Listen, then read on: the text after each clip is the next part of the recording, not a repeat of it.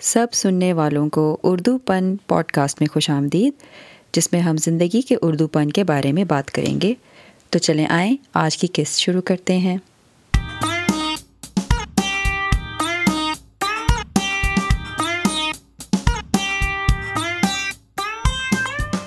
اردو پن کی اس قسط میں خوش آمدید۔ آج ہم بات کریں گے نیا پن۔ اور نیا پن کس موضوع کے بارے میں ہے؟ تعلیم حاصل کرنے اور علم حاصل کرنے کے فرق کے بارے میں۔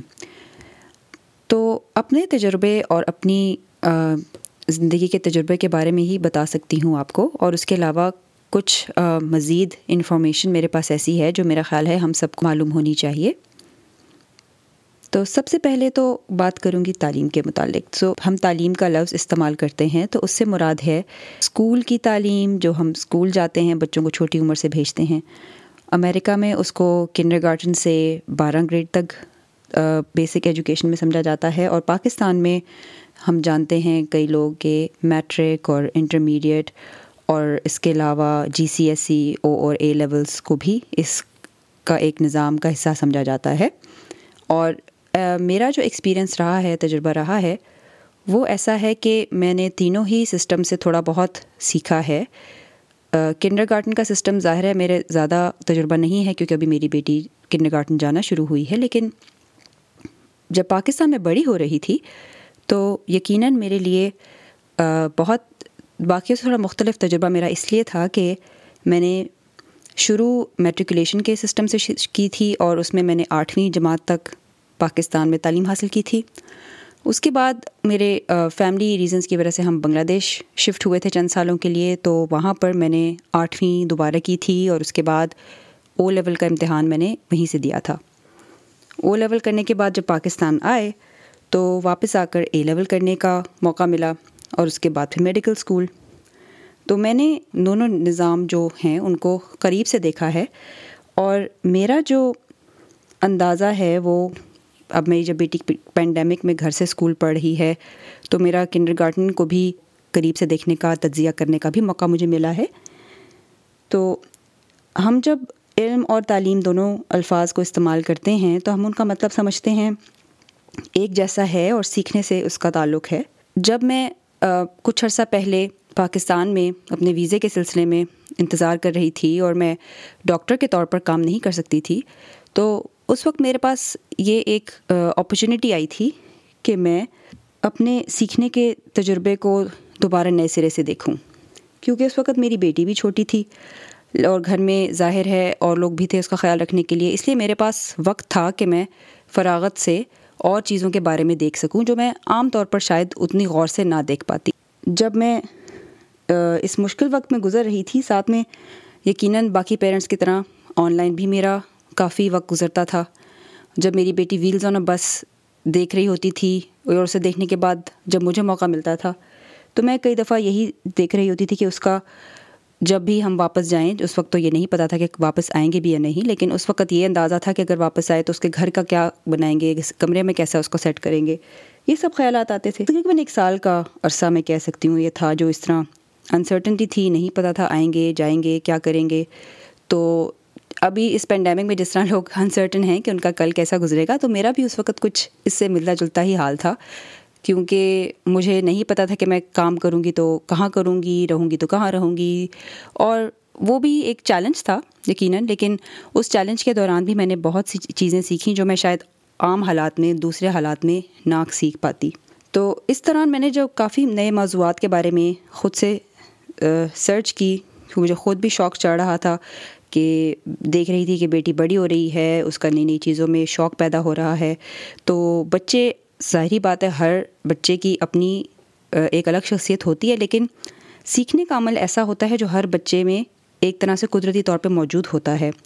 اور یہی نتیجہ میں نے دیکھا جب میں نے مونٹیسری کے پڑھانے کے طریقے کے بارے میں مزید پڑھا۔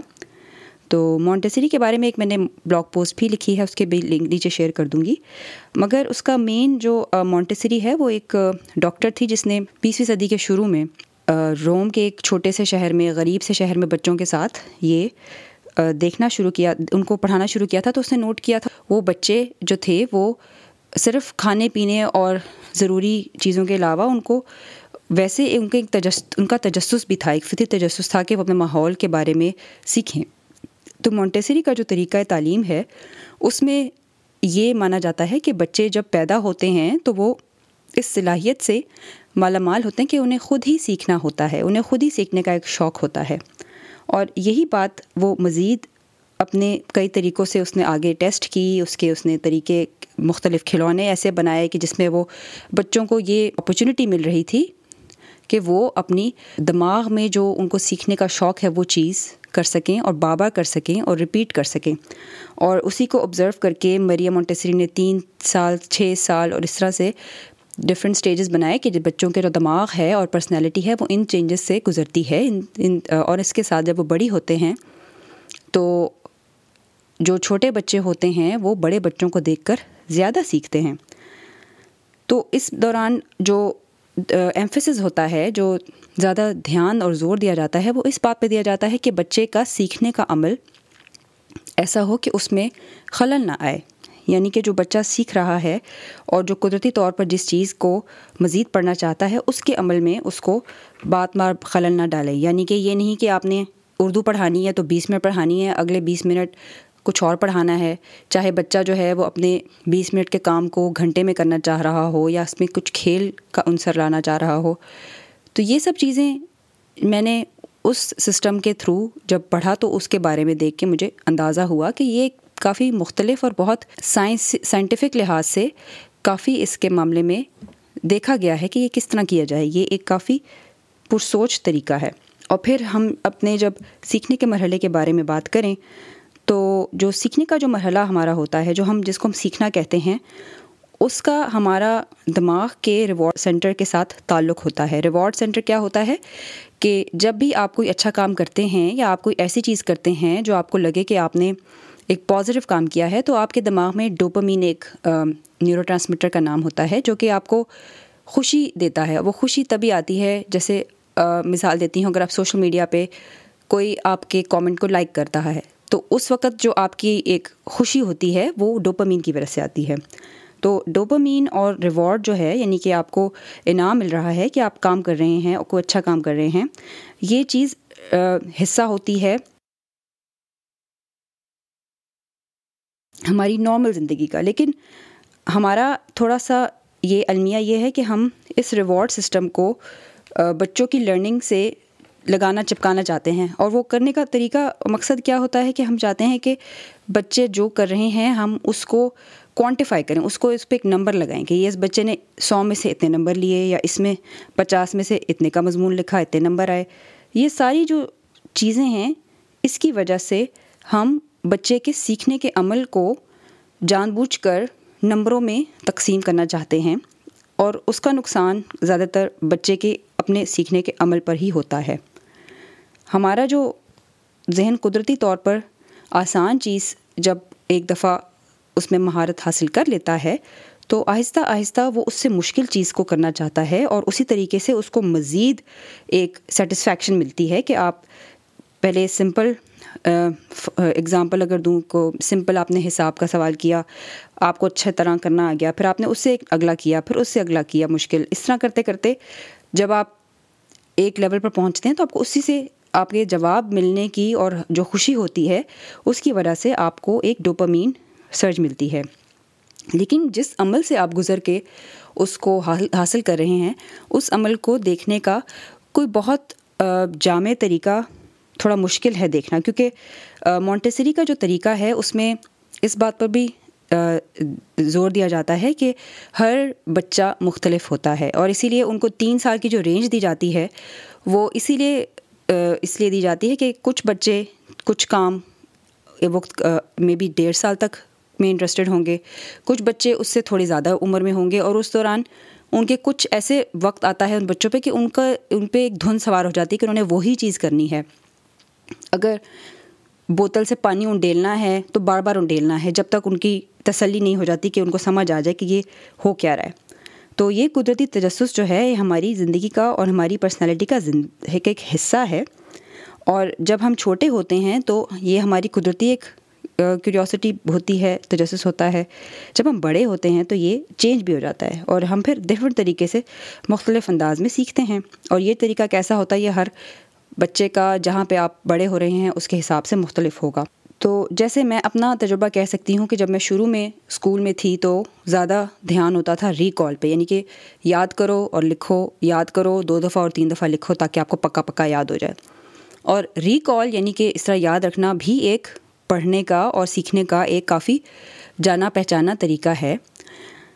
مگر اگر انالیٹک تھنکنگ کو سوچا جائے یعنی کہ کانسیپٹ جو سمجھا جائے کہ آپ نے یہ لکھا ہے تو اس کے بارے میں پیچھے کیا تجزیہ ہے آپ کا؟ آپ کی کیا سوچ ہے؟ آپ کا کیا خیال ہے؟ اس نظام تعلیم میں اتنا اتنا زور نہیں دیا جاتا۔ اور یہ کوئی نئی میں بات نہیں کر رہی۔ میرا خیال ہے یہ ایسی چیز ہے جو ہم اس سے کافی اچھی طرح سے واقف ہیں۔ جب میں بنگلہ دیش گئی تھی تو اس، وہاں پر مجھے جب او لیول کرنا پڑا تو وہاں پر سوالات کچھ ڈفرینٹ تھے۔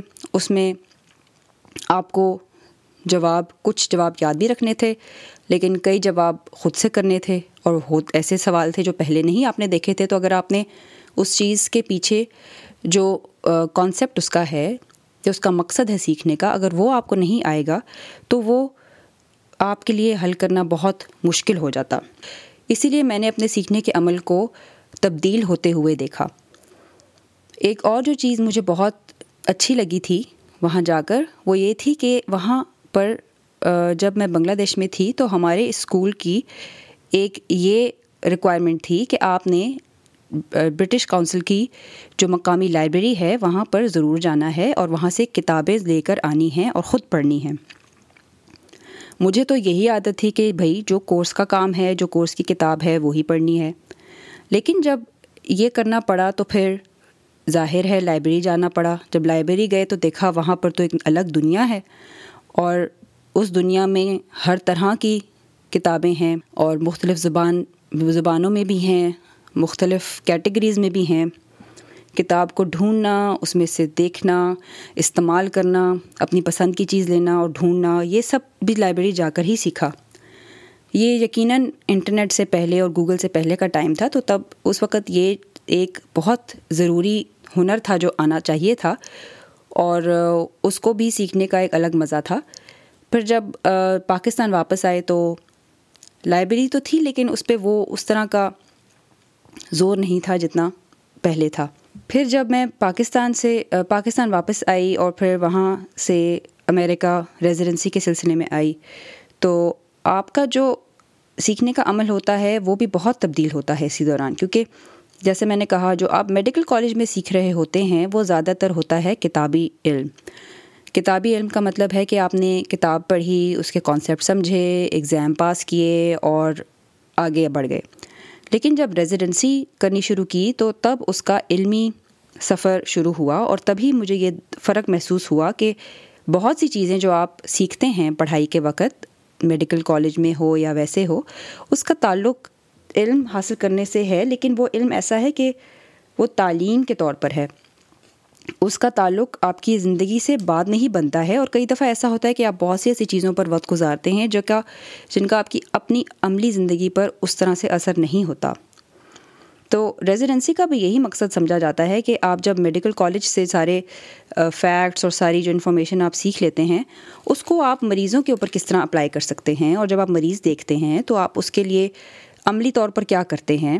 اور اس کا کئی پہلو ہوتے ہیں جو آپ کو کتاب سے سمجھ نہیں آتے اور صرف اصل میں مریض دیکھ کر ہی سمجھے سمجھائے جاتے ہیں اور سیکھے جاتے ہیں۔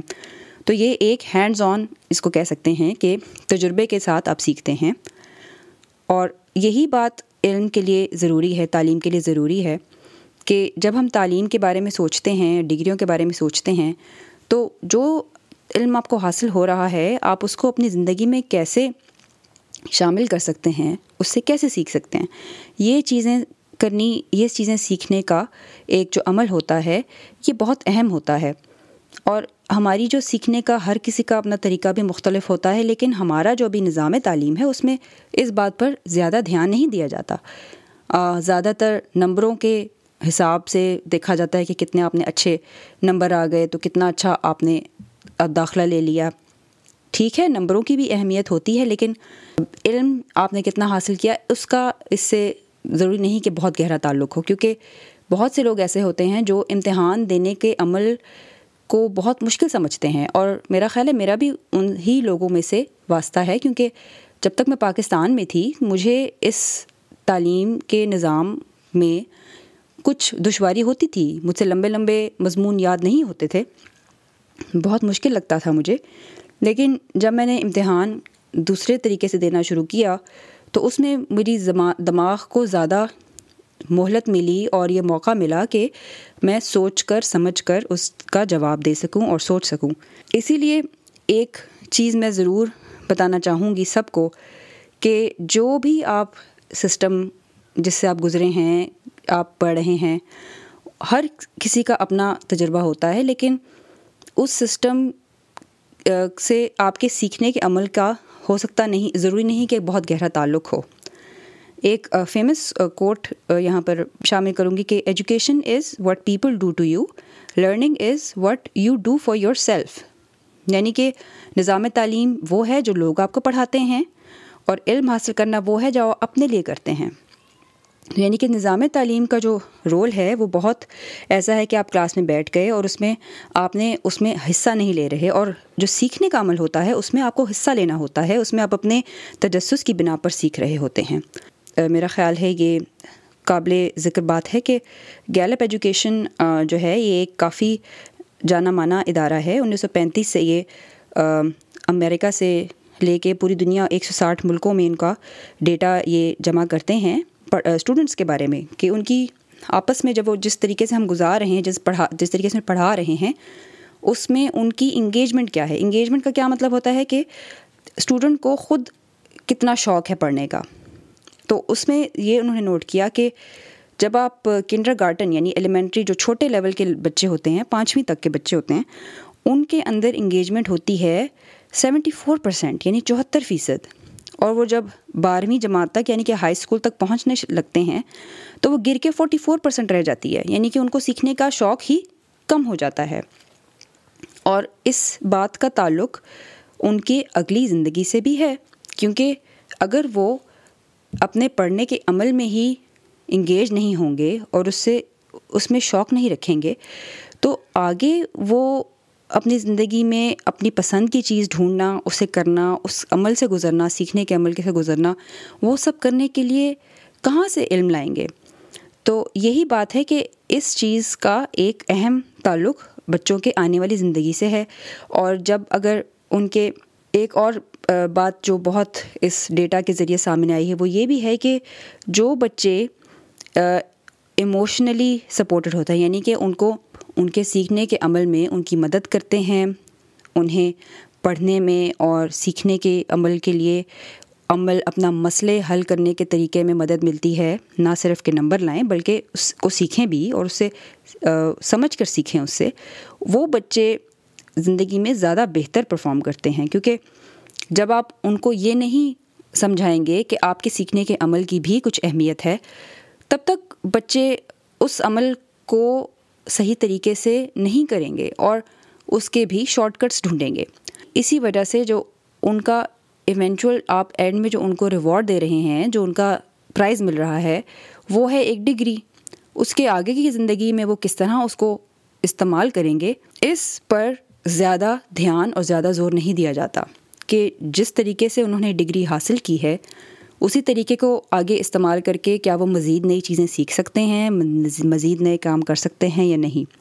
اور اس معاملے میں جو بچوں کے استاد ہوتے ہیں، ان کا رول بہت اہم ہوتا ہے۔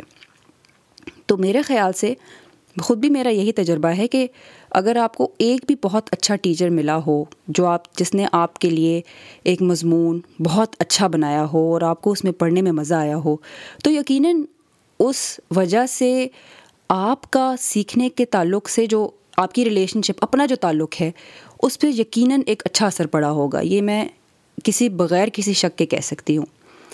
لیکن اس کے علاوہ اگر آپ ایسے ہی سسٹم سے گزرے ہیں کہ جب ٹیچر نے پڑھایا لیکن کچھ سمجھ نہ آیا، تو پھر تو آپ بھی اسی طریقے سے ہی پڑھائی کو دیکھیں گے اور آپ کا پڑھائی میں، سیکھنے میں کوئی دلچسپی نہیں ہوگی۔ اپنی مثال اس طرح دے سکتی ہوں کہ میں نے خود جب اس ٹائم جب مجھے ڈاکٹر جو میری ساری زندگی کی ٹریننگ اور پڑھائی ایک طرح کام نہیں آ سکتی تھی، اس وقت میں نے جب پڑھائی اور سیکھنے کے عمل کے بارے میں سوچا تو مجھے انہی چیزوں کے بارے میں زیادہ سیکھنے میں مزہ آیا جن کا مجھے شاید عام طور پر اتنا پتہ نہ ہوتا۔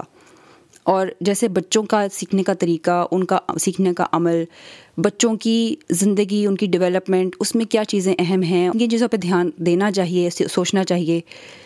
یہ سب چیزیں میں عام طور پر شاید ایک بہت شارٹ کٹ طریقے سے دیکھتی فوراً سے سرچ کری لیکن اس دوران اور تجربات تھے، ان کے بارے میں سیکھنے کو پتہ چلا۔ تو مجھے یہی لگا کہ یہ سارا بھی ایک دنیا کا حصہ ہیں اور ہم جس طریقے سے سمجھتے ہیں کہ بھائی اچھے اسکول میں بچے کو بھیج دیا تو ہماری ذمہ داری ختم۔ یہ ایک بہت غلط بات ہے، اور یہ ہماری غلط فہمی ہے کہ اتنا ہی کام کافی ہے۔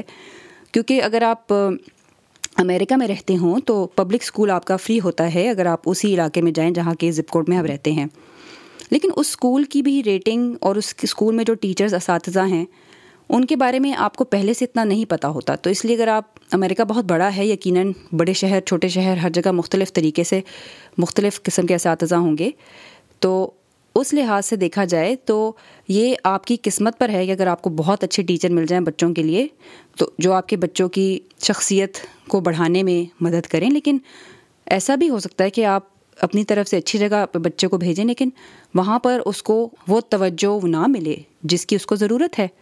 جب ایسا ہوگا تو یقیناً اس بچے کی اپنی شخصیت میں ہو سکتا ہے ایسی چیزیں ہوں جو صحیح طریقے سے نہ پنپ پائیں۔ اس تربیت کے لیے اس توجہ کے لیے، اس بچے کے لیے ایک ماحول ایسا پیدا کرنا جس میں وہ اپنے قدرتی تجسس کے بارے میں مزید سوچ سکے، اس سے سیکھ سکے، یہ کرنا آپ کی ذمہ داری ہے۔ کیونکہ سب سے زیادہ جو بچے سیکھتے ہیں، وہ اپنے گھر میں اپنے ماں باپ کو دیکھ کر سیکھتے ہیں۔ اور بالکل میرا اس کا یہ مطلب نہیں ہے کہ ہم پرفیکٹ ہیں یا میں پرفیکٹ ہوں۔ ہر کسی کی اپنی خامیاں ہیں، ہر کسی کی اپنی ایسی چیزیں ہیں جن کو ہم چاہتے ہیں کہ ہم بہتر کریں اور کم سے کم کریں۔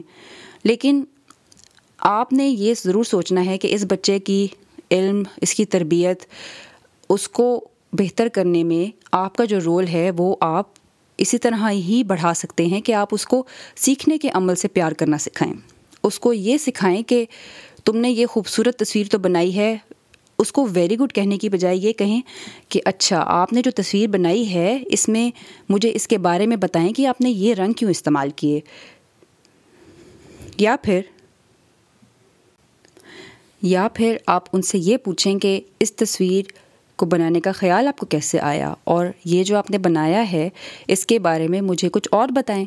مقصد یہ ہے کہ آپ بچے کی سوچ کا، خود سیکھنے کا، اس عمل کے بارے میں اس سے سوال کریں، اس بچے سے سیکھیں اور اس کو سکھائیں کہ صرف نتیجہ ضروری نہیں ہے۔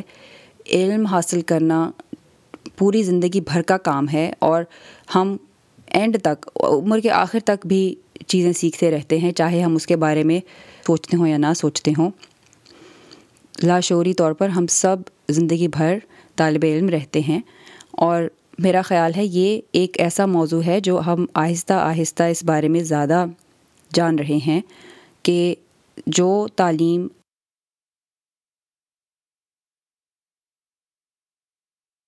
اسکولوں، کالجوں میں پڑھائی جاتی ہے، دی جاتی ہے، اس کا اور جو علم جو آپ خود حاصل کرتے ہیں دونوں، اس میں بہت فرق ہے اور علم حاصل کرنا، خود سے حاصل کرنا ایک ایسا ہنر ہے جو کہ آپ کو ساری زندگی نئی چیزیں کرنے پر آپ کی مدد کرتا ہے اور اسی وجہ سے آپ اور بھی لوگوں کی مدد کر سکتے ہیں۔ اگر آپ ہمیشہ نمبروں اور مضمونوں اور ان چیزوں کے بارے میں سوچتے رہیں تو یقیناً اس سے زیادہ آپ اپنے ذات ذات برا نہیں کر سکتے، کیونکہ انسان یہی ہے کہ اس سسٹم کے اندر بندے کی انفرادیت سے زیادہ اس چیز کو دیکھا جاتا ہے کہ آپ کلاس میں کس کس نمبر پر آ رہے ہیں۔ میرا تو یہی ارادہ ہے، بلکہ مجھے ابھی بھی یاد ہے کہ اپنے او لیولس کے امتحانوں کے دوران مجھے جب ایک امتحان سے واپس آنا تھا گاڑی میں تھی، تو گاڑی سے با، گاڑی کے باہر ایک سائیکل رکشے والا کھڑا تھا اور میرا فزکس کا ایک امتحان تھا اگلے دن اور پہلا حصہ دے کر آئی تھی اور دوسرا حصہ اگلے دن تھا۔